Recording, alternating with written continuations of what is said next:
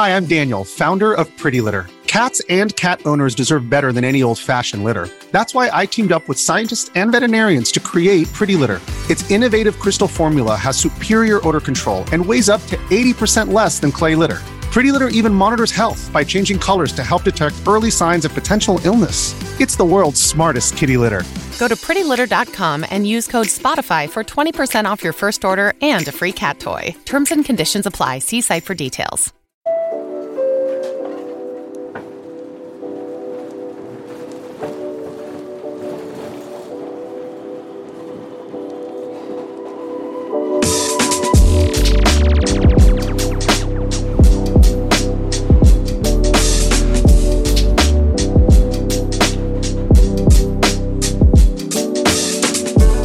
Hello, and welcome to Thanks for the Knowledge. This is Fanbyte's weekly news show that rounds up the headlines and games and entertainment in one handy podcast. I'm your host, head of Fanbyte Media, John Warren. I hope everyone had a wonderful week. I'm going to get you ready for the week ahead. It's super exciting, very exciting time. Kind of a slow season for games, but I will tell you about what's coming out next week. We got some cool releases to talk about, but we also had some big stories drop this week. And I decided to ask Axios' own Stephen Totilo to sit down and talk to me about the biggest stories this week. That was an amazing conversation. I could have talked to Stephen for another hour, but let's get to that now.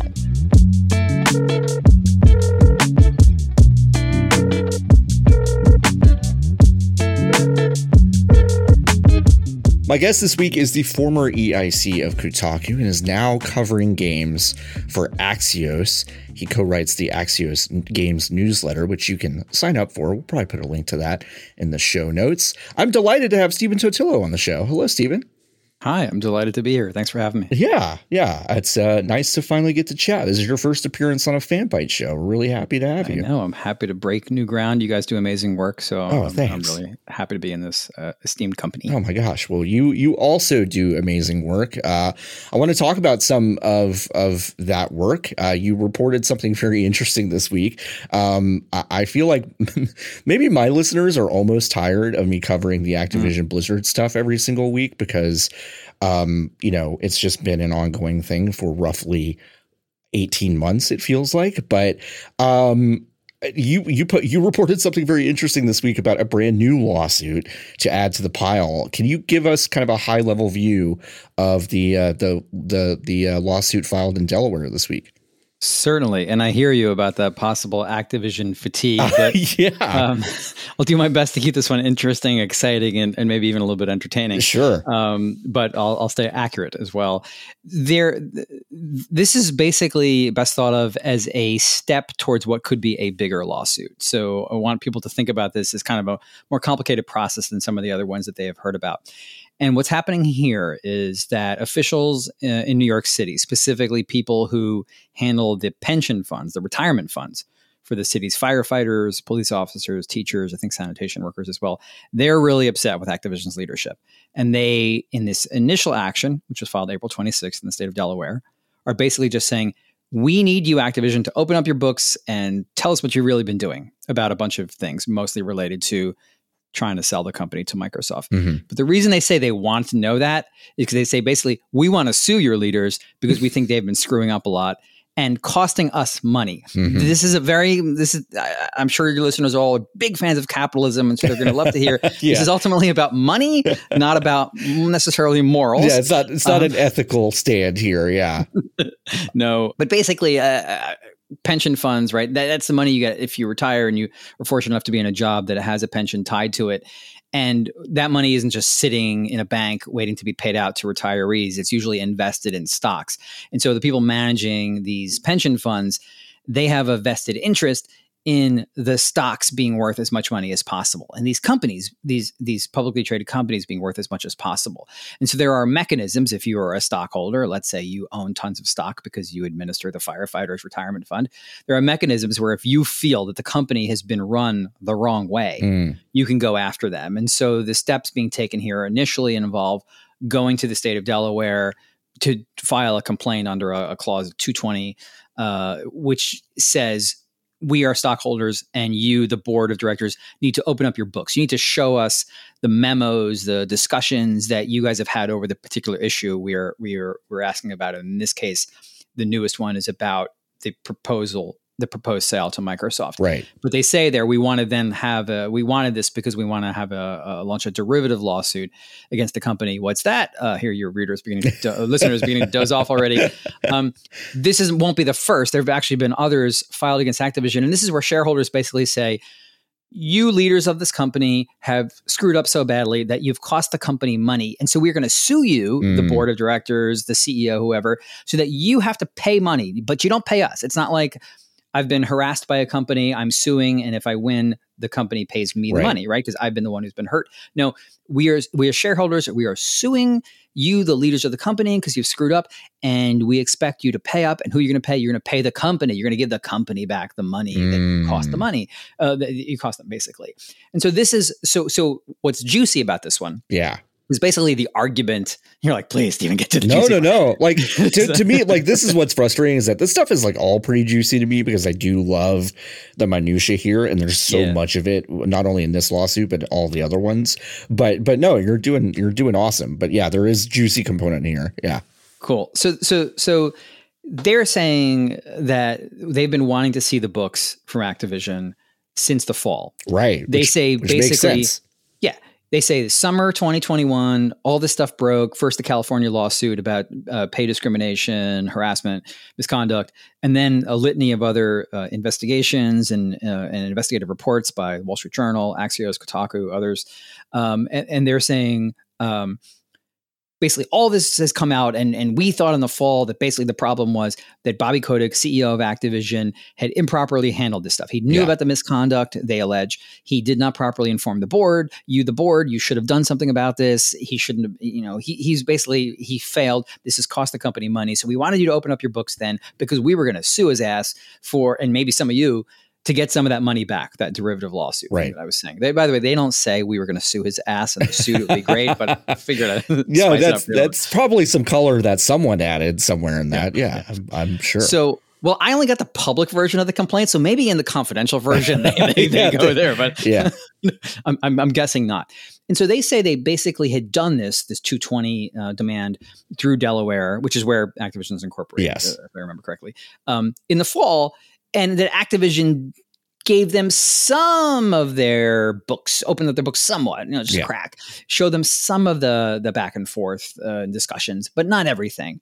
And they say, look, come December, we were asking you for more. We had no idea what we found out in January that you guys were letting this CEO, who we already have problems with, negotiate selling this company right. to Microsoft. And he took, in their minds, a lowball offer and he didn't consider uh, better offers. He rushed the sale through, and they're basically saying, all y'all there rushed this sale because you didn't want to be on the hook. You didn't. You wanted to escape your liability. You didn't want to have to face the kind of lawsuit that we were preparing that right. would have cost you, forced you to, to to pay back money. Once you guys get sold to Microsoft, we can't do these things to you and you're basically uh, uh, uh, trying to escape that.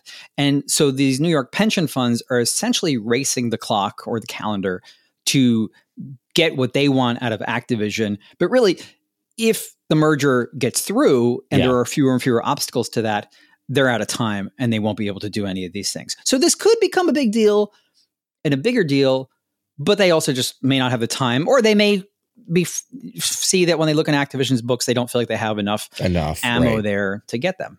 Yeah, I mean, th- this was such an interesting lawsuit because it at least, uh, not confirmed, but it it it it it gave some weight to the narrative that I was certainly attached to last year and then early this year with the Microsoft uh, purchase, which was Bobby Kotick is trying to just get out of this thing as fast as he can, right? Like that that did seem like what he was doing, even though it's a massive, massive, massive sale. It's obviously a, a high value thing, and Microsoft's paying a ton of money for it.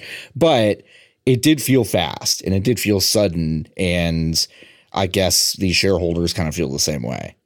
These shareholders do. I yeah. mean, 90 something percent of shareholders, uh, or people owning 90 something percent of the stock just last week approved the merger, Yes. and said they're fine with it. Overwhelmingly, So- yeah. Yes. Part of what the New York funds are saying is Microsoft's only offering to pay $95 a share. Right. The stock was pretty much at that before this summer scandal, you know, Yep. the, the scandals came to light in the summer. So really, if you guys hadn't screwed up and mismanaged and allowed this climate of misconduct and, and what have you, and then bungled the, the, the response to that and been so dismissive, et cetera, and so forth, if you hadn't done all that, the stock price wouldn't have been in the toilet.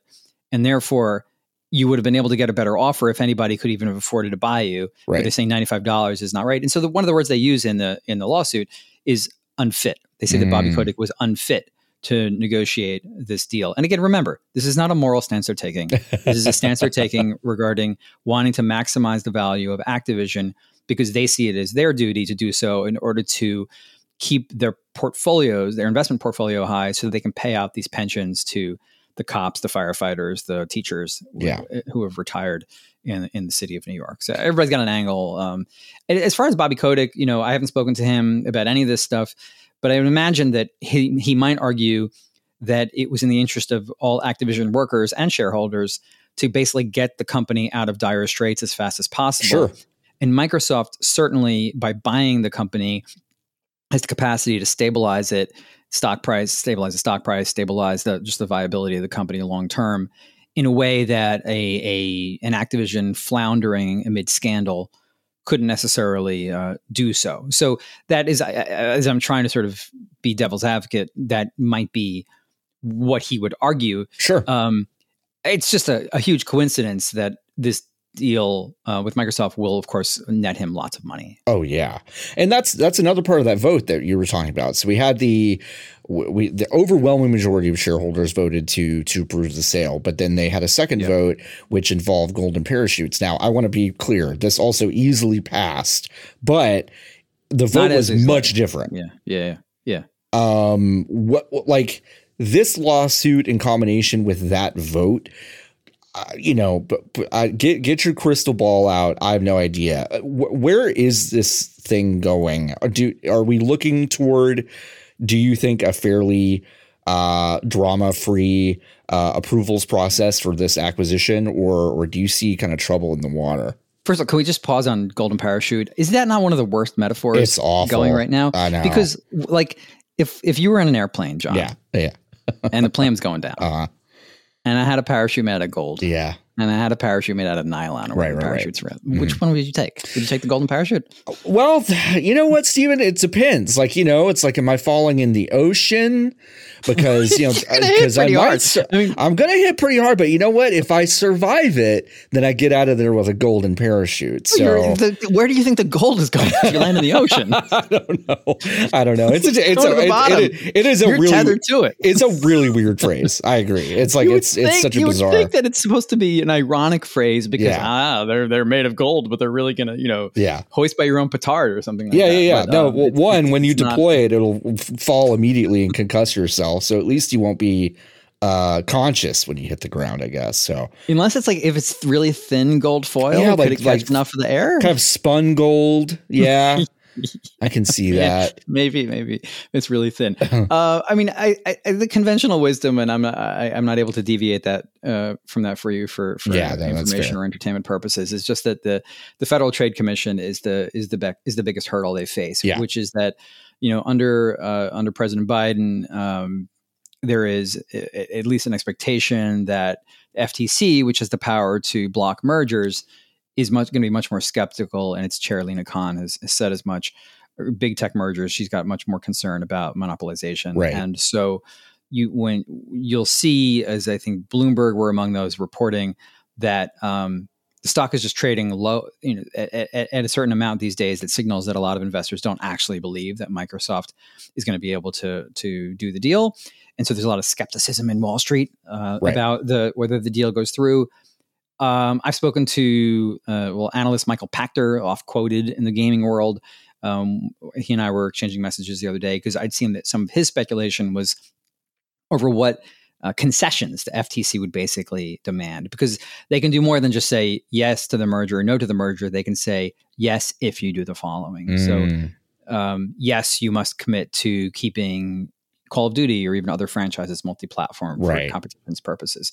Yes, you must do X with the Game Pass price. He actually was speculating that they wouldn't be allowed to raise it. You could argue that lowering it would be the more anti-competitive thing, but maybe there's some sort of price lock yeah. uh, tied to that. Um, he told me that was sort of a guess he had, but um, imagine certain stipulations or consequences on that. Microsoft's argument has been if you look at the global gaming industry, even a combined Microsoft Activision does not actually represent a very large percentage. If you're factoring in companies like Tencent and uh, Nintendo and others, it's true they don't. It, it's not close to a majority share, right. but I think anybody listening to this podcast is well aware of the scale um, that would ensue just from the sheer number of employees. The sure, it's huge. It, they won't have as many employees as Ubisoft, which still weirdly has, I think, more game devs than anybody else. yeah, but they they they would be close to it. I interviewed Phil Spencer, head of gaming at Xbox, earlier this year, and that was one of the things I asked him. As I said, never before will so many game developers in the United States be reporting to one boss because you would have the combination of again, just looking at the United States, you'd have developers from Blizzard's offices in Irvine, as well as I think they have Texas studio, yes. right? Um, you would have Treyarch and Sledgehammer, Infinity Ward, all U.S. based Call of Duty studios, Raven as well, famously, yeah, uh, in Wisconsin, combined with um, U.S. based studios like the Initiative or sort of making Perfect Dark. Um, I think the Coalition's in Canada, so they wouldn't count in my in my scheme here. but you have quite a few. You'd have a concentration of developers in the United States alone, which, if you then think about labor activism in the US in the games industry, you you would have so many different possible groups that might try to organize that uh, really could all be subject to the same position that Microsoft might have regarding unionization. So let's say Microsoft gave it a green light, yeah. I'm sure a lot of people would be into. That would allow for so many uh, unionization efforts to go through. And it's let's say Microsoft is fighting it, which is what they've historically done mm-hmm. um, with other organization labor efforts within their company. Um, then you would have a lot of people that were all would sort of be fighting the same fight against uh, very similar uh, structures. But that's all you know. If this if this goes through and you know, I mean, fans of mergers, uh, I'm sure, are obviously excited about this. I think there is the thought that this is a particularly scandal ridden and, and, embattled company that needs a house cleaning up top. So, could yeah. it get any worse? Maybe it is good if somebody else buys them. But then also, you can look at, you know, Discovery just came in and and, and bought Warner Media from AT and T, and AT and T had already run roughshod over a lot of things at Warner. Um, when they bought when they bought Warner, and then Discovery's come in and they they're, they're just like yeah swinging the axe too, uh-huh. not just CNN Plus, but um, you know the reporting about the end of original programming on TNT and TBS. Yep. And uh, who knows what else? So mergers tend to result in job loss, you know, because that's the cost redundancies that are identified. Right. So there are potential upsides to a house cleaning at Activision that would come with this particular deal, but also the downsides that would come with any uh, any any of these things. Yeah. And then yes, as you were alluding, there's the golden parachute thing, which the which was less uh, approvingly voted on. That would uh, reward um, up uh, several million to many of the top executives at Activision. Bobby Kotick, I think, his golden parachute would be 15 million, and these um, are payments made under certain conditions of the exec's departure. And what they're designed to do, in theory, is to keep the executives around through a deal. Um, mm-hmm. Sometimes people are going to bail.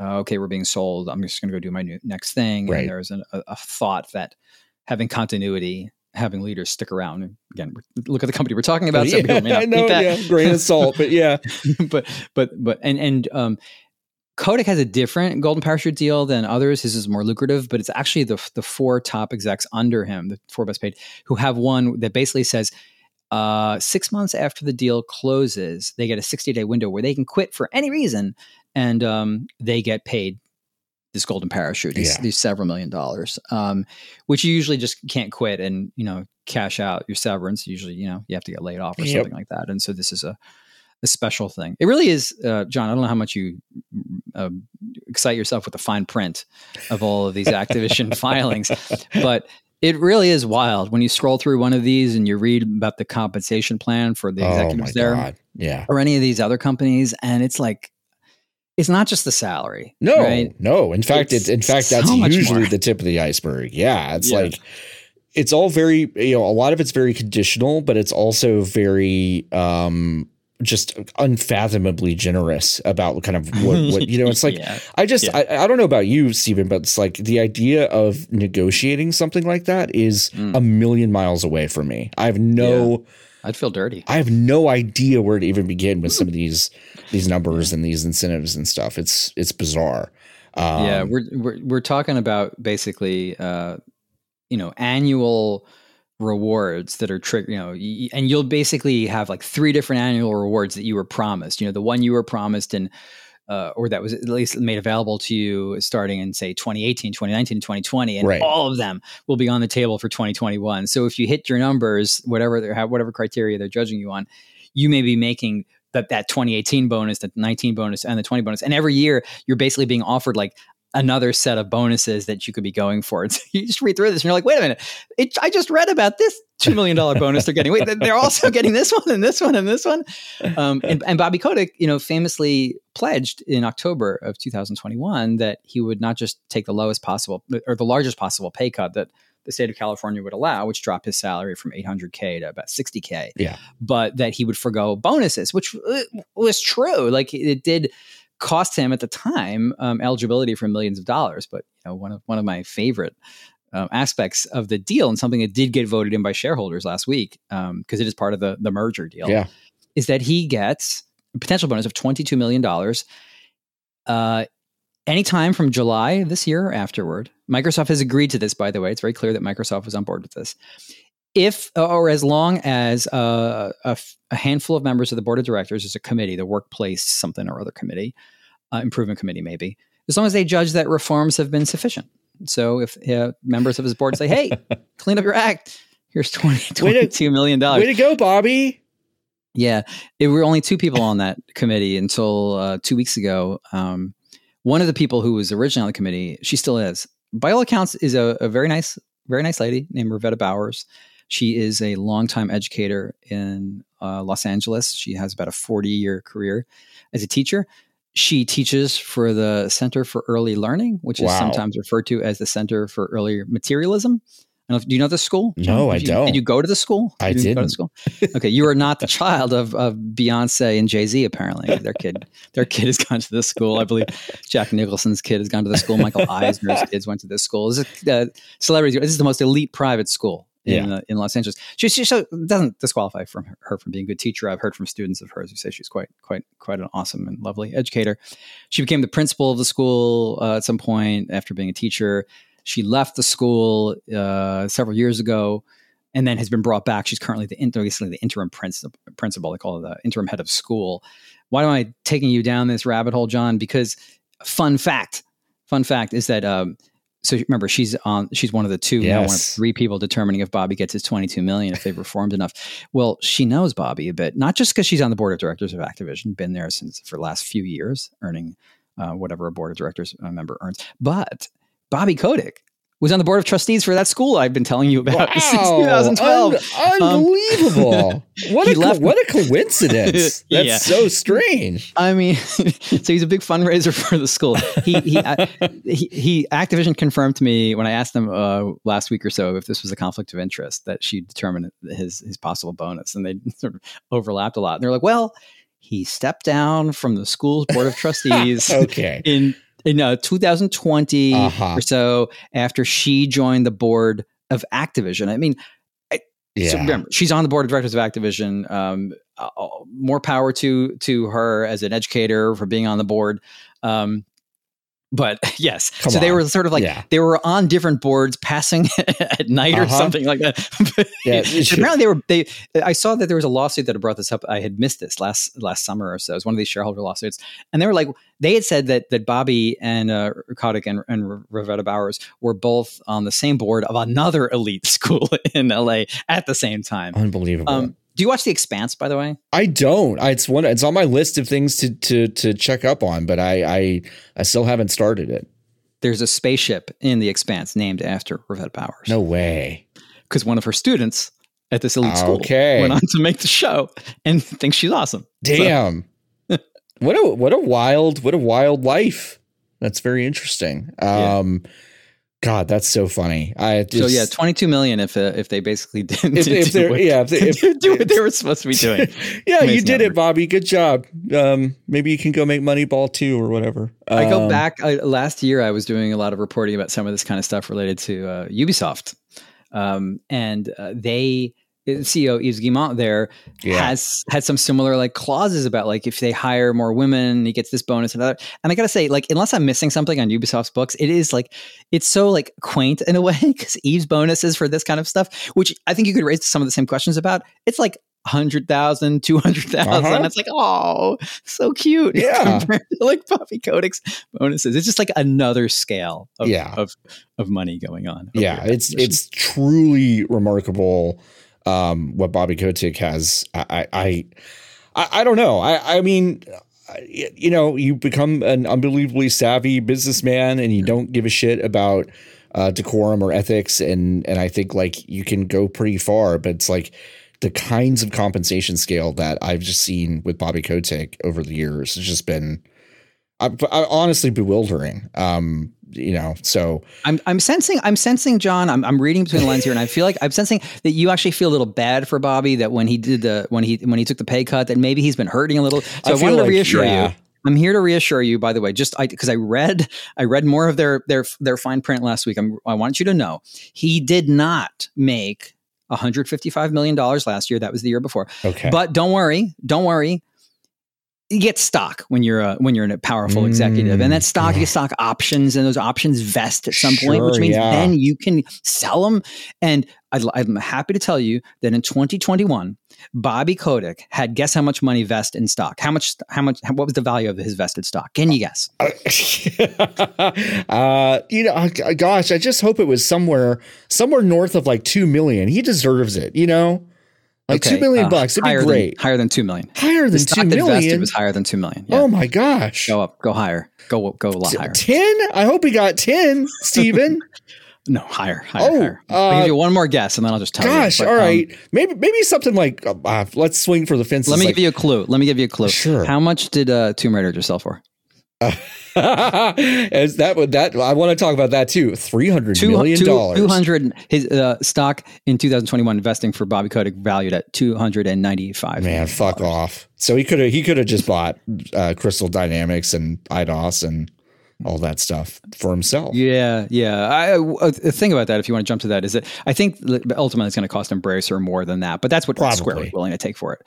They had to do it's called debt financing. Well, um, which, you know, And if we want to, if we want to, if we want to shift gears for a second, because that that was another really major story this week. I mean, Em- Embracer just adding to their uh, very long list of owned studios and IP. They they've just been on a wacky spending spree the past uh, twenty four months. Um, you, Crystal Dynamics, Eidos, Eidos Montreal, the, these studios were Square Enix kind of Western properties. Um, I, I think Square Enix had a very bizarre relationship with these studios, by the way.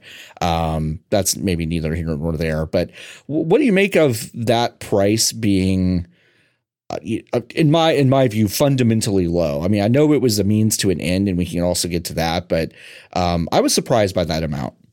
Yeah, I was, I was surprised that it was low too. I mean, what does it mean for people who play games and love games and who make games and all that? Um, it means at least that there's somebody still willing to take a bet on the kinds of games that Crystal Dynamics makes. Right. So if you are a fan of single player games uh, with with high production values and what have you, they, what Embracer buying them is a sign that they still think it's viable, and that's been I, I know a concern for some players over the past decade or so. Is is the money that clearly can be made in multiplayer games going to make the single player game a thing of the past? Sony has obviously been entrenched in having big success with uh, you know s- certain kinds of third part third person cinematic single player games. So if you play games, I think the fact that somebody wants th- those studios is a is a positive. Also, if you are a fan of kind of, if you're paying attention to where kind of labor movements, if you're caring about sort of concerns for developers go and, and what have you, we do know that Eidos Montreal has been the most um, uh, uh, vocal studio, AAA studio, big budget studio in terms of a four day work week and sort of changing Right. how work is done. We'll see how that sort of uh, continues under Embracer, but Embracer is less of a top down management kind of thing. I mean, they're a holding company. They say basically Yes. let our studios do what they want. So uh, if people were worried that Square Enix might crack down on that or whatever, or if they were hopeful that that po- that policy would spread to other Square studios, this this sale changes that. So I'm just trying to think of things that um, will be relevant as much to the players because I think like a risk that we take. Look, we've done so much business talk, and somebody like coming in to this might be like, wait, why do the people who love playing games or even reporting about games why do they stress so much on what the executives are making and Right. why, why do they talk about ip and all this Mm. business jargon and so something that i always try to remind myself and catch myself is to not say refer to gaming as the gaming industry or to Sure. avoid that as much as possible because i think we all fall into this trap of becoming of, of putting the business to the fore of our discussions and i'm saying this as somebody who is constantly reading and reporting about SEC filings and and, and Right. putting a lot of this out there myself. Um, but I but I tell myself it's it should be we should be writing as much about the culture, at least as much about the culture as we are about the industry. We should not have money attached to everything that we think of when we think about games. So there are some game reviewers I've spoken to who talk about how their goal is to spare people from making the wrong purchase. And I think that Mm. has gone too far in terms of making too many reviews shopping guides yeah. and it's something that at, at Kotaku certainly I was resistant to people trying to interpret our reviews as a do you buy it or not.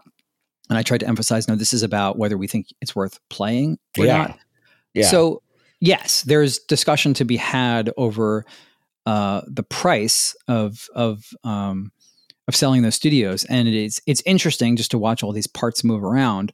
Um, but I also do want to give some voice to those who may be listening to some of this, thinking, you know, why are we why are we why do we spend so much time on this, and does it remove the art or even the humanity from our you know from our viewpoint on things uh, when we talk about games and i and i find myself sometimes slipping too much into that mode so i'm trying to catch myself here as well Yeah, I, I get that. I mean, I think I think part of the reason, t- to your point, is I like to talk about this stuff because to me, when you point out the massive disparities in you know salaries and compensation, like we just talked about with Activision Blizzard, Yeah. or we talk about things like um, Square Enix's. This is this is my personal view. This is not a fact, but uh, my feeling that Square Enix has uh, uh, frankly mismanaged a lot of these Western properties over the past few years, Yeah.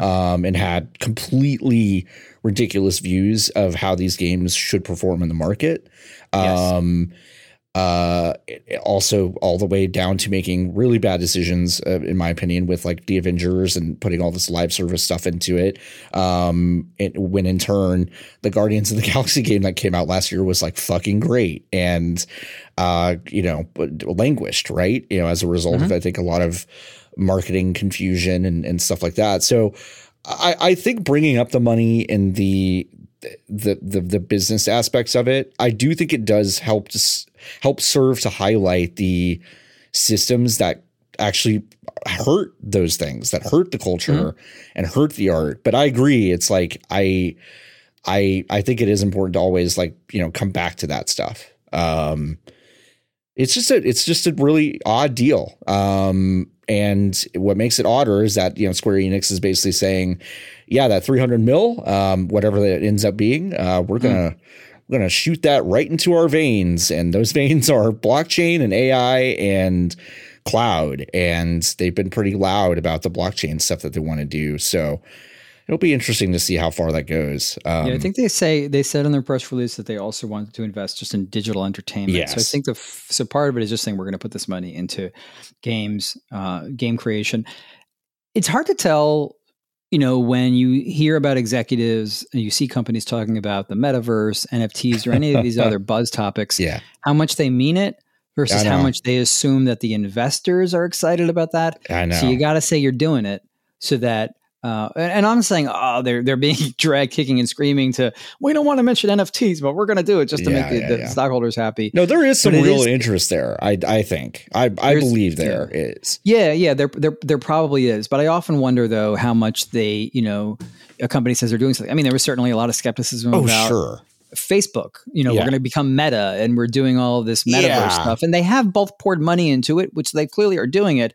But I think we have some other suppositions about why Facebook didn't want to be called Facebook anymore, and why Mark Zuckerberg right. wanted to change the conversation, right? yeah. So yeah, they, they, they want to turn the SEO game against, uh, you know, kind of away from themselves. Yeah. yeah. Yeah, yeah. So, uh, uh block, kind of, I'll give you a funny little thing about blockchain. Well, I don't know if it's funny, but I'll give you something I haven't I haven't published yet, but just for your listeners. Ooh, so you. I was interviewing Reggie Fils-Aimé, the former president of Nintendo of America. Just going to ask you about him. That's got great. A, great got segue. a book coming out. Yeah.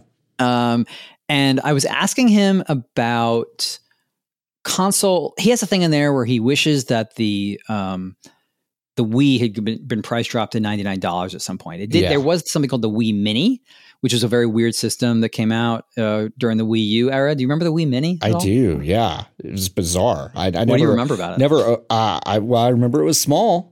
Um, but but I don't. It was like a square, wasn't it? yeah, it was like a, little. It was like a little square thing. But I I don't yeah. remember anything else about it except that it existed. I don't think it had Wi-Fi. So it was not. So th- that's all for ninety nine. But I asked him, I'm like, is that what you meant? He's like, no, I meant a fully featured Wii. He wished it had gone down to ninety nine bucks because he wanted to. Um, he was hoping it would beat the PS2 in lifetime sales. Yeah. And so I wound up talking to him a bit about the lack of consoles going down to $99 these days. And so when you think about who plays games, right? Gaming is still, uh, at least big budget console gaming, is still the leisure of relatively wealthy people in this country and certainly is far less hospitable. Um, certainly getting getting in terms of getting newer games is less hospitable to people who do not have um, you know amazing family incomes and it is far more expensive to get entree into being a gamer through a console or through AAA games, what have you. Use free to play games have opened that up to more people, which mm. is why mm. we see globally mm-hmm. free to play games are they're they're just they're more widely played and mobile games because that's more accessible. Phones are you know ubiquitous um, across class and, and, and economic lines. Um, and free to play obviously has the bar the lowest barrier of entry, even if you know there's microtransactions. So I've just been thinking about like, have there been people kind of left out of gaming by there not being these super low price consoles anymore. And that was part of what I was talking about. But but I said to him, "What what do you think about kind of that?" And he's like, "Well, I don't really have a take on whether there should still be ninety nine dollar consoles because, by the way, none of the recent consoles have ever gone down to ninety nine dollars. No. It hasn't happened since the PS2, I believe." Um, and he said, "Well, I think, and this is what I haven't. This is exclusive for you for your listeners. Oh is that he said what what he thinks um, will happen, or what he'd like to see happen, is a model where you don't need the console anymore and uh, it's streaming. So you may be thinking things like xCloud that, yeah. that Xbox is doing, but he says Wi-Fi isn't good enough mm. uh, right hmm. now. So he doesn't actually think that the current protocols that we have allow it. But he's an advocate for a uh, a cloud-based model. And I wound up also talking to him about game preservation and what would be the best model does he think? You know, as somebody who you know was at a company that tried to sell you Super Mario Brothers all again every year uh-huh, yeah. um, on every platform. What does he think? And he said um, that he would love for it to actually be tied into something like that that cloud system. And he said, you know, whether it's a subscription you pay for or whether you buy it once, but you would have these rights that are just sort of digitally owned. So you're not constantly saying I'm rebuying the game um, from the first place. You either maintain the access through a sub or you're just buying it and your digital rights stay with you. And why did I take you down this path, John? Because he then told me that he thinks that an excellent technology for ensuring that you would have the rights to this game that you downloaded and only ever needed to pay for once would be the blockchain. blockchain. Yeah. Yes. Yeah.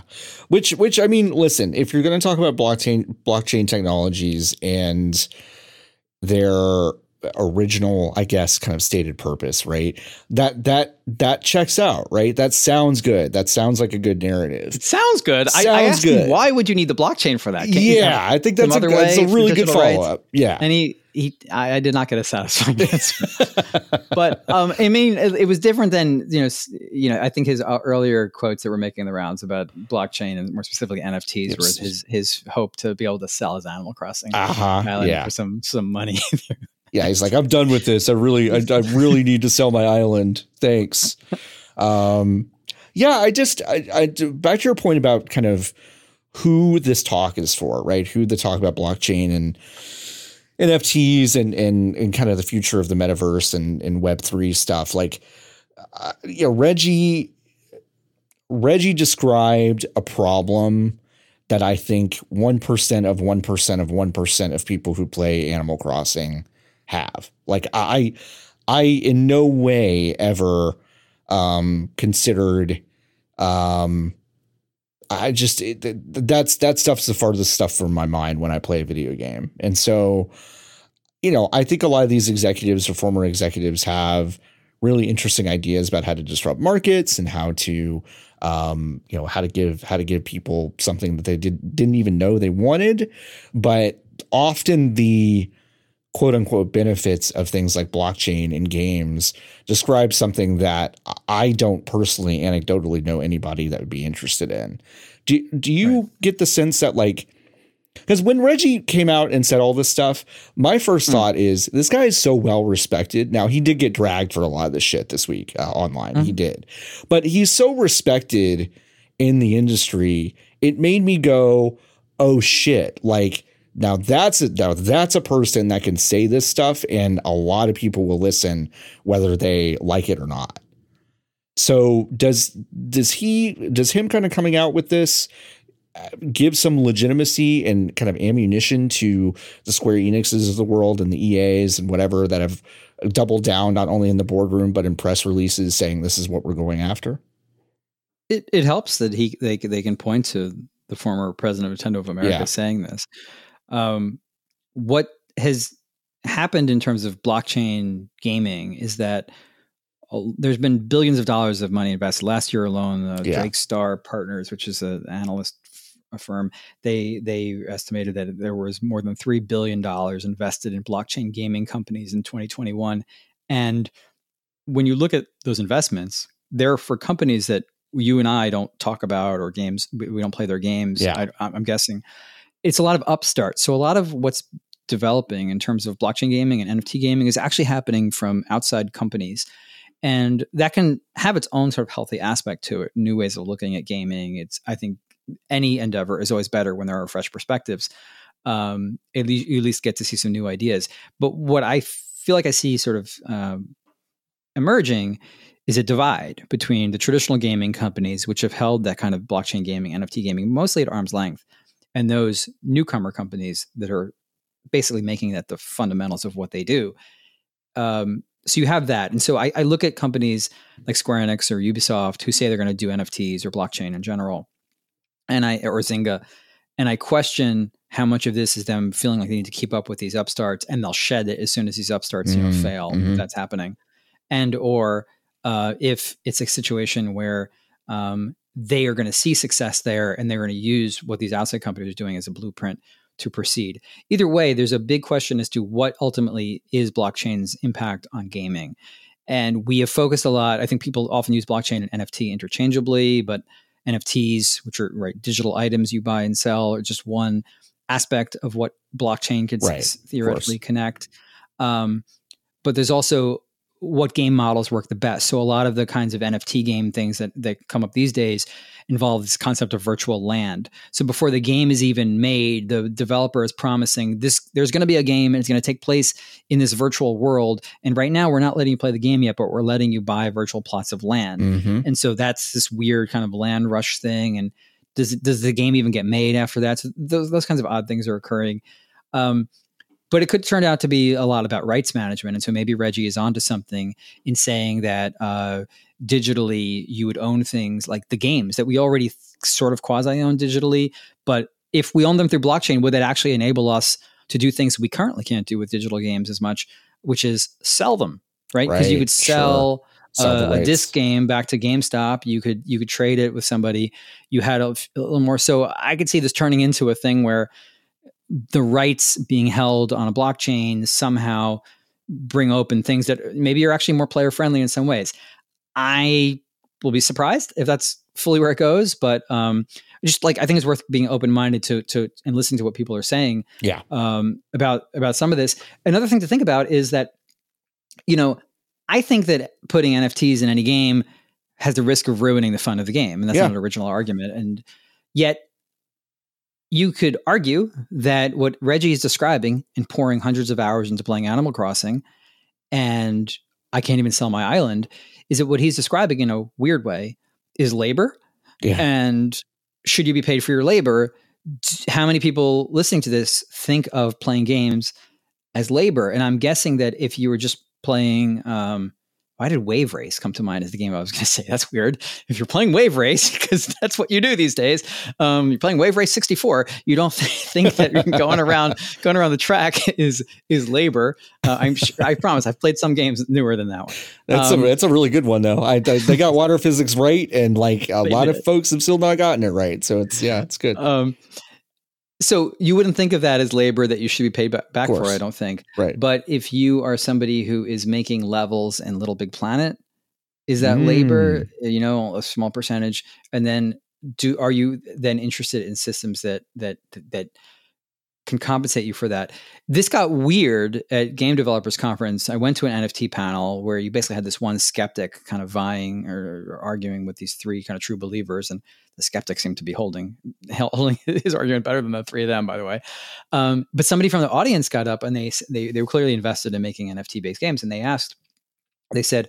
Um, do you see there being a way to associate blockchain with various pieces of code that developers are making so that an asp- if an aspect of a game really takes off oh wow you would know who made that part of the code and they would be rewarded? And the the, the panel this is one where they were uniformly against it because you had people saying well that would encourage people to write longer lines of code because if the scheme was tied to like the length of your code, um, so that would be bad. Others said, well, gaming game development is collaborative, so how would you really give proper credit to the people who created some aspect of a game? The, where the panelists wanted to go with this was that user generated content thing that I was saying before, mm. or even mm. the soliciting somebody. We need new music for our game. We can go to our we can go to our players and say, um, we will invite you to to create a song for the game, and if you do, we will you know give you payment for it and we'll do it through a, a, smart contract through through the, through blockchain. Um, but the fact that somebody was asking that question um, was interesting in terms of you can see people are just kind of guessing at the possible applications to this. And i think for some people to to button up my my contribution on this topic so for some people they will look at all this and they will say uh, this is healthy. It's people exploring what can be done with new tech and applying it to uh, a very interesting and perpetually creative medium.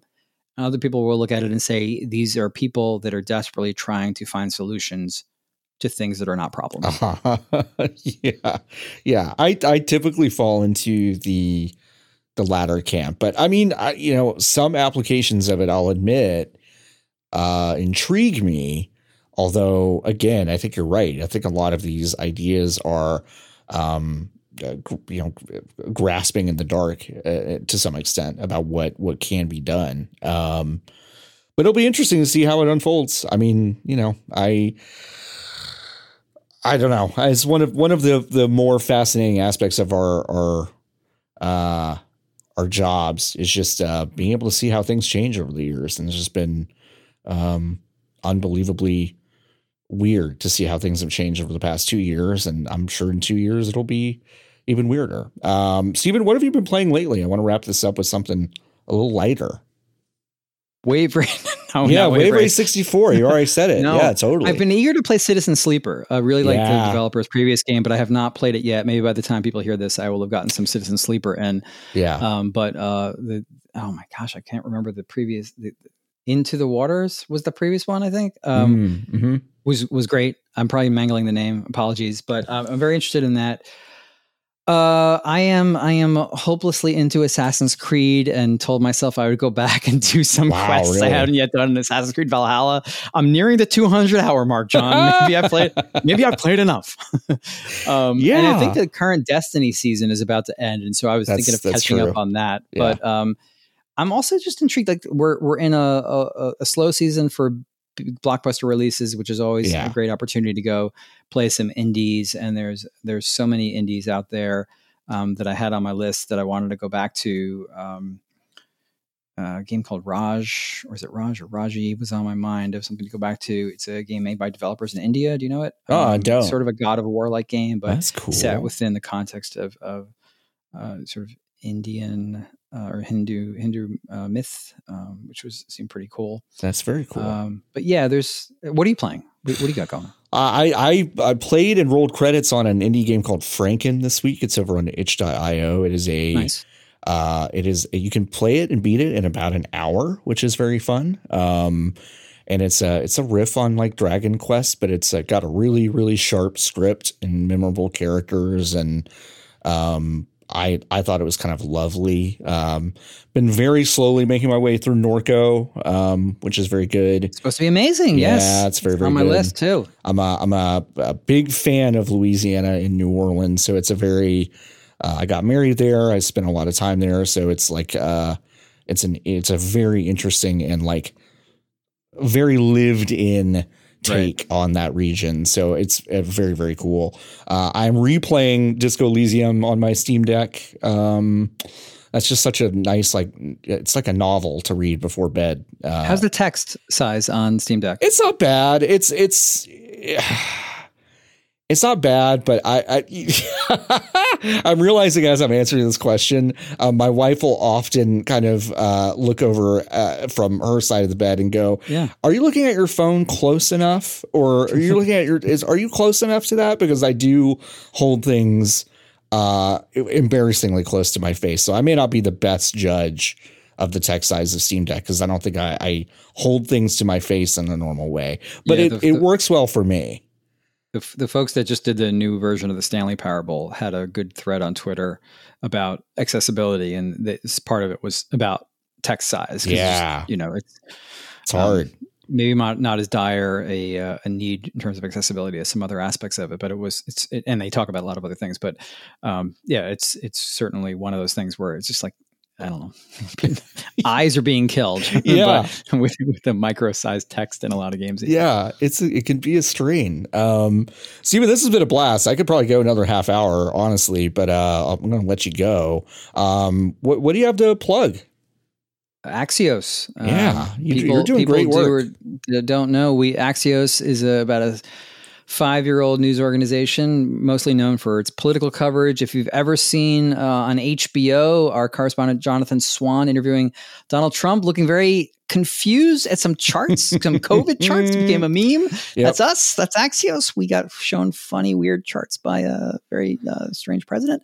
Um, so there's that. Um, but we we do we got into gaming coverage just about a year ago. Yeah. And launched a gaming newsletter that you can get in email form uh, once a day, Monday to Friday. We also just have articles on there, but you can also find me plugging all that stuff on Twitter at Stephen Totilo, S T E P H E N T O T I L O.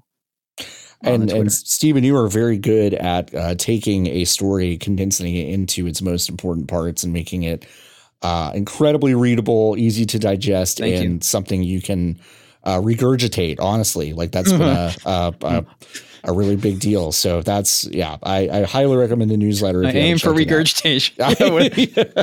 yeah, you know By way, what? John, can I just? 'cause I, I know we're, we're in the wind down Yeah, here, but I just need to get your reaction. Did Yeah. you find out? Was it was was I the only one who found out this week that uh, I'm Reggie and I'm here to kick ass and take names was not a line written by Reggie? Did you know that before this week that he didn't I- write that line? I did not know that. No, Am I telling you right now? Is this a Santa Claus Easter This- Bunny money moment for you? I'm I'm gonna have to take a moment to process this and. Um, you're- next year, next you're going to tell me Miyamoto didn't actually write this is Miyamoto.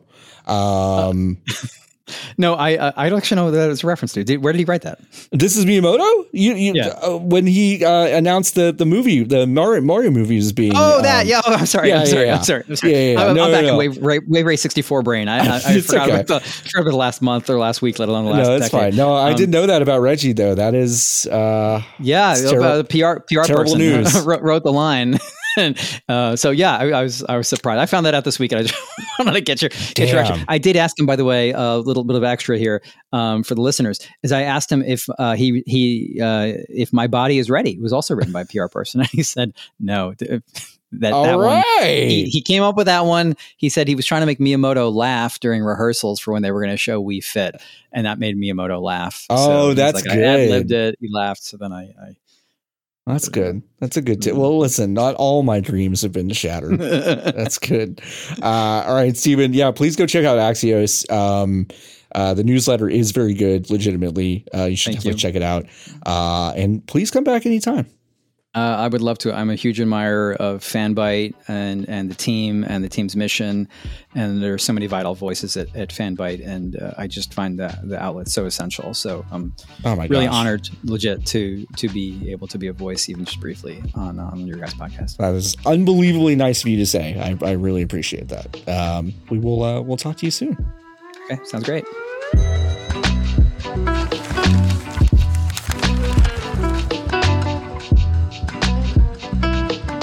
Thanks again to Stephen Totilo for talking to me about those really big stories. I want to do some cleanup. So we we talked about the Square Enix deal about selling off some of their properties uh, like Eidos, Eidos Montreal, uh, Crystal Dynamics uh, to the tune of three hundred million dollars. Uh, an IP that was not included in that sale over to Embracer Group was Outriders. Outriders, if you recall, is a looter game, looter shooter e game uh, that found some footing on Xbox Game Pass, but reports this week indicate that no royalties have been paid out to People Can Fly, the studio behind that game, which also means that that game did not turn a profit. And there's no indication that they will turn a profit on this game. The IP did not change hands, though, so Square Enix still intends to publish DLC Outriders World Slayer at some point in 2022. But again, uh, its its ultimate fate is a little bit up in the air. Speaking of games with their fates up in the air a bit, remember that they're uh, remaking Prince of Persia: Sands of Time over at Ubisoft. Well, the duties of that remake are moving from Ubisoft Pune and Ubisoft Mumbai over to Ubisoft Montreal. A statement they released says the following: "Quote: The development of Prince of Persia: The Sands of Time remake will now be led by Ubisoft Montreal, the very birthplace of the epic Sands of Time trilogy." This decision is an important step in the team, building upon the work achieved by Ubisoft Pune and Ubisoft Mumbai, will now take the time they need to regroup on the scope of the game to deliver you the best experience for this remake of an all time classic when it's ready. We want to thank all of you for your continuous support and patience throughout the development. Rest assured that we will update you on the progress in a future update. Uh, this has already been a pretty uh, bizarre de- development cycle for this game. Uh, there, it was, it was supposed to launch a while ago. There was an infinite, uh, indefinite delay. Um, there was fan feedback apparently that went into the decision to delay it, and it's being delayed by quite a bit at this point. It feels like it's not even close to being done. If it's switching hands and they're regrouping on the scope of the game, um, what's what's weird about this one is that like we already know this scope of the game. It's a remake of a game that exists already. So we kind of know the scope. Now, I guess what they might mean is they were going to add some content to it, make it way, way, way bigger than the original. Um, there are a lot of ways to interpret that, but it is it is fairly funny that um, the scope of this game, which is a remake again, seems to be the thing that's up in the air. Anyway, uh, the remake is coming at some point, uh, but it's projected to launch on PC, PlayStation 4, and Xbox One, not next gen consoles. Just as as an observation. Um, All Elite Wrestling is something I'm very familiar with. Listeners here may not be super aware of All Elite Wrestling. They're a competitor to World Wrestling Entertainment, the biggest uh, wrestling federation on the planet.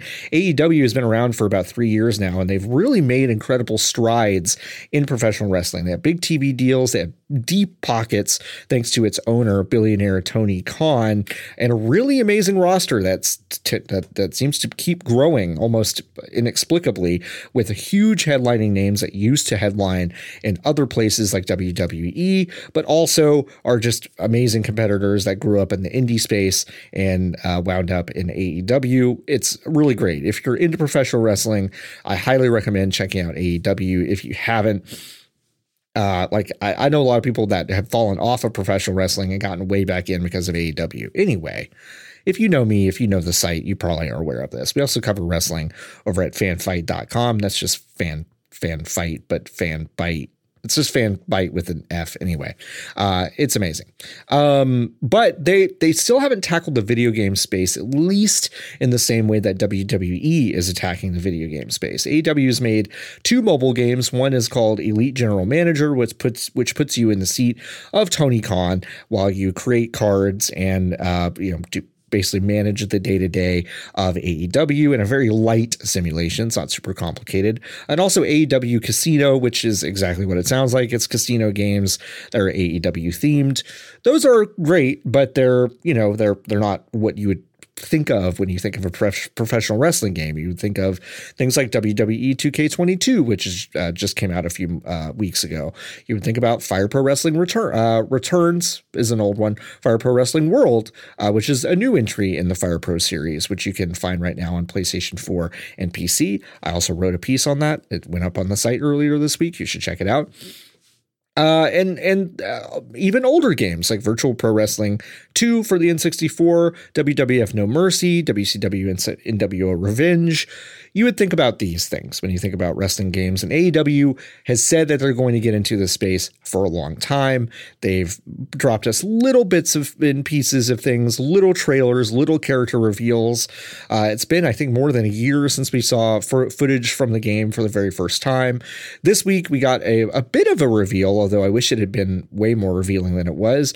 Over on AEW's Twitch channel, Evil Uno, which is a wrestler over there on the roster, uh, announced that the game will be called AEW Fight Forever. The name coming from a uh, common chant that uh, rings out in the audience when to when they uh, appreciate a match very much. They go fight forever, clap, clap, clap, clap, clap. Anyway, um, the the the reveal this week was not a super uh, revealing reveal.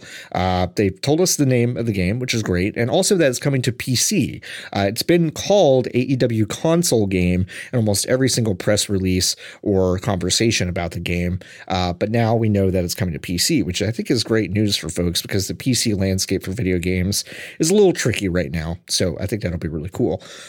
But other than that, they just kind of showed off two new characters. They showed Kris Statlander, they showed Nyla Rose. They look great.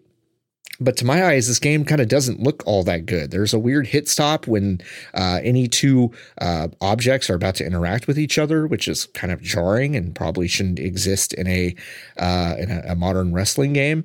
Um, but yeah, it's uh, it, it, it looks interesting. I hope we see more coming soon. Uh, there are rumors. Um, Kenny Omega is a wrestler, a very popular wrestler that is taking time off right now uh, to nurse some injuries, but also is working with Yuke's, the team that uh, had been making the WWE 2K games up until uh, this entry. They left WWE to basically make this AEW game. Uh, there are rumors that Kenny Omega and Yuke's are not totally getting along and seeing eye to eye about the progress of this game. Um, we also haven't seen any modes. Like we've only seen uh, really quick flashes of in ring action of these games. And that's not enough. We need to see customization. We need to see different modes. AEW does gimmick matches, which is to say, matches with some sort of uh, hook, like a ladder match or a cage match. Like we just haven't seen anything like that in AEW Fight Forever yet. And this game is supposed to come out this year. It's rumored that it was supposed to come out in a September 2022 window. This game looks in no way like it's going to make that window. Uh, so we should hear at some point in the next few months that this game is being moved to the 2023 release uh, calendar. So anyway, that was a long segment. I'm just really into these games, and I'm, you know, I kind of expected to have more to actually share this week because we knew that this reveal was coming. Uh, but unfortunately, we didn't get a lot of meat on that bone. Uh, hopefully, we will at some point soon. I'm going to wrap up this segment uh, by talking about uh, Bungie. And Bungie did something very interesting this week. They wrote a long blog post uh, and they uh, linked to it with a tweet that said, quote, standing up for reproductive choice and liberty is not a difficult decision to make. And Bungie remains dedicated to upholding these values. Bungie is referring, of course, to the monumental news this week that the Supreme Court of the United States is uh, soon to be uh, uh, deciding to reverse uh, Roe v. Wade, which is a landmark case in the United States, basically upholding uh, the the federal right uh, to reproductive health and abortion care um, in the United States. It's basically allowed for uh, states where it would be very, very difficult to pass this on a state level. Uh, it has allowed abortion to uh, to be legal there. Uh, although, of course, these states have been making it hard on people for many, many years. And now, because this will probably happen, even though it's not official official yet, uh, they have yet to release the actual. Um, uh, the actual ruling. It's just been leaked, which is also unprecedented um, it's now going to be very hard. And this is going to be a, a, a big fight for rights. Um, countries like ours in the United States don't typically go backwards like this. Um, we've had 50 years of a federal protection and it's going away. And I was happy to see that Bungie and a few other places have just come out and said that this is something that they uh, that they hugely disagree with and they want to uphold reproductive rights and access to abortion. And I definitely appreciate that. Uh, just for the record, I think that is amazing and brave and awesome uh, to uh, take a corporate stance on something like this. Um, my plea to you at home, dear listener, um, especially if you agree that this is a scary time and something that should be fought against, um, find your local abortion fund. Um, figure out what that is. Mine is the Arkansas Abortion Support Network um, because I live in Arkansas and that's the one that's close to me. Find the one that's close to you. There are national funds that, of course, are uh, helpful to find and donate to, but honestly, a lot of boots on the ground local stuff is really going to be the difference maker going forward, um, especially if you're in a red state. So um, this is not just a red state, blue state issue. I need to make that very clear too. But um, yeah, especially if you want to do something, find your local um, abortion fund and please give generously. Uh, also, please you know participate in marches and protests uh, when you are able. So um, anyway, big thanks to Bungie and and some um, other companies that actually uh, stood up for this, and and hopefully will continue to be loud about it as this country gets scarier and scarier. To be honest, but we have each other. That's what matters. Um, we can get through this stuff together, I, but it's not easy, and uh, we're gonna we're gonna have to use all of the energy we can muster. Um, all right, but that's to do it for this week's uh, other story segment.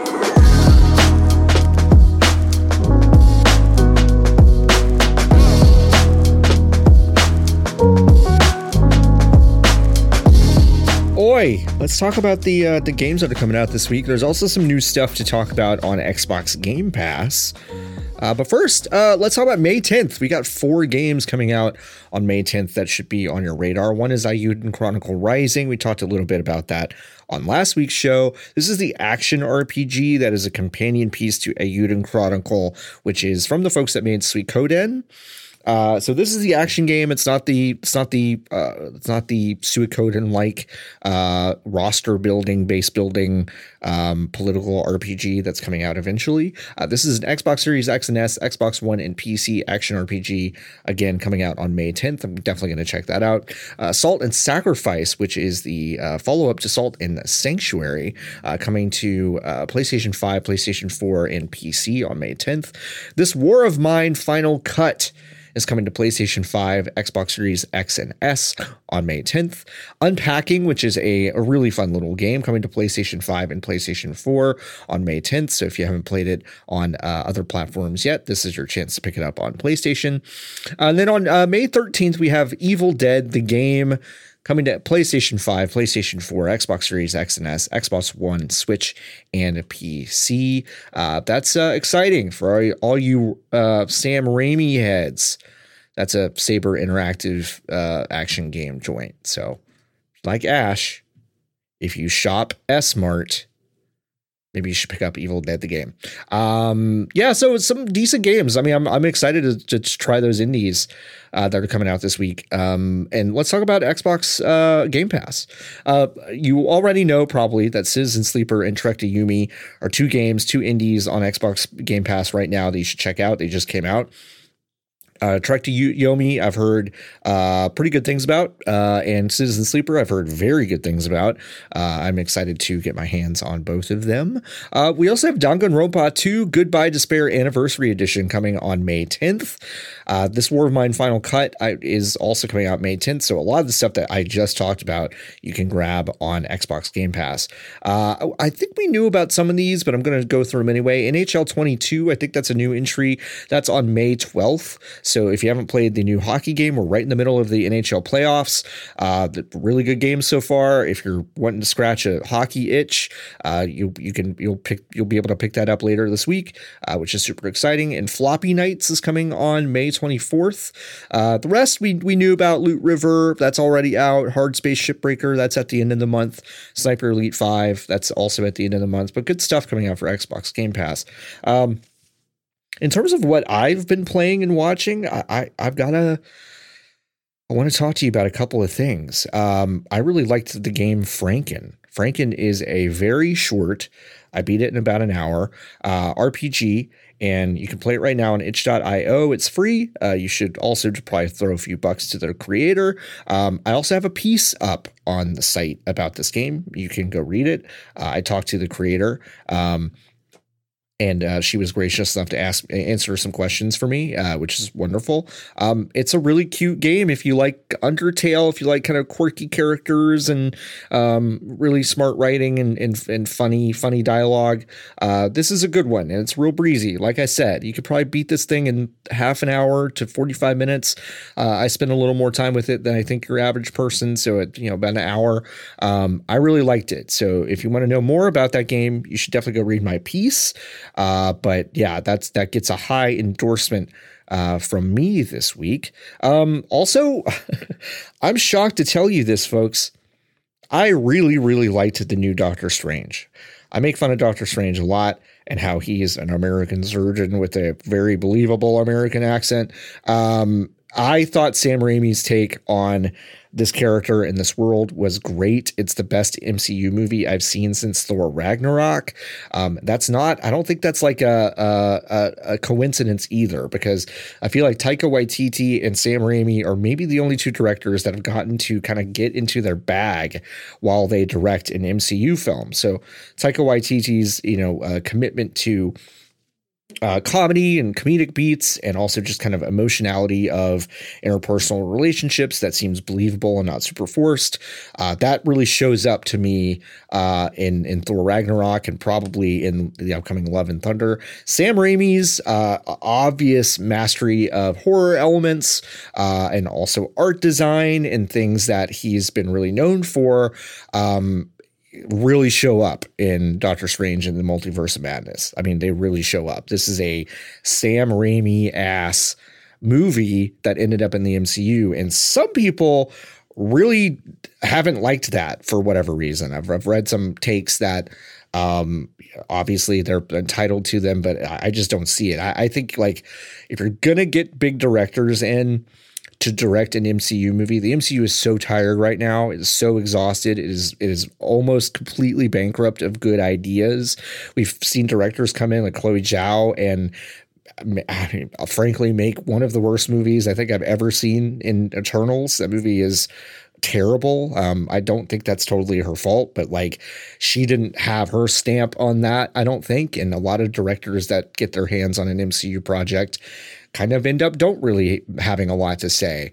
I feel like Sam Raimi had a lot to say, and this movie also bucks a lot of convention in the MCU. And I won't go into detail and I won't spoil anything, but I really feel like this was a, a, a, breath of fresh air that it needed. I went on Twitter.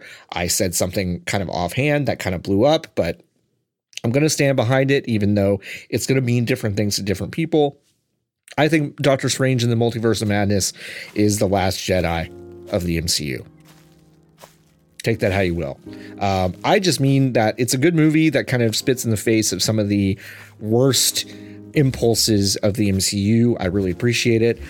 I fully expect most of this stuff to be undone or at least uh, turned upon because I think whenever anybody does anything interesting, remotely interesting, with a massive interconnected universe like this, uh, someone gets antsy up the chain and changes stuff. But in the meantime, you should go see the new Doctor Strange because I think it is a cool new direction for a lot of what we might see in the MCU. And if they run with it, uh, I think I'm going to really enjoy the next phase instead of being terribly, terribly exhausted by most of it. Anyway, that's my recommendation for this week. And that's going to be a wrap for us on this episode of TFTK. I want to thank my guest, Stephen Totilo, for dropping by, talking about everything from Reggie Fils-Aimé's book tour to the big ActiBliz news. I know some of y'all are probably tired of it, but it's it really is a seismic story. Sometimes I wish we could just ignore it, but we can't.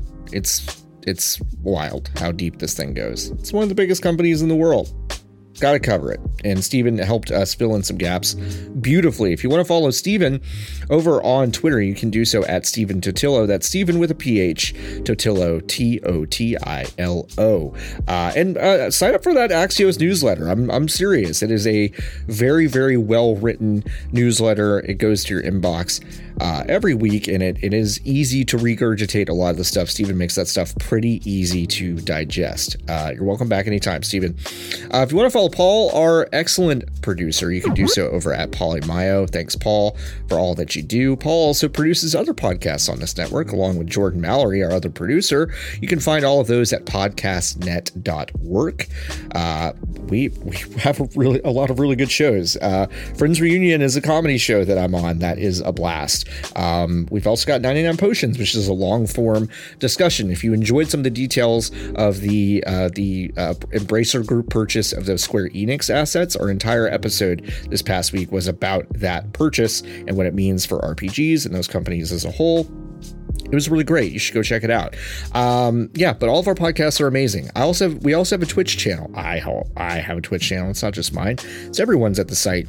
Twitch, twitch.tv slash fanbyte. I host a show every Tuesday morning. It is a companion piece to this show. We talk about the news in the early week. We play some games. We have fun. Uh, it's called Tuesday Morning the Show, and it's over at twitch.tv slash fanbyte Tuesday mornings at 10.30 Eastern AM. Uh, I have a lot of fun putting that together every week. So check it out. Uh, that's uh, I think that's gonna do it. I think I've hit all the bases, and uh, you know what? Until next week, you're welcome.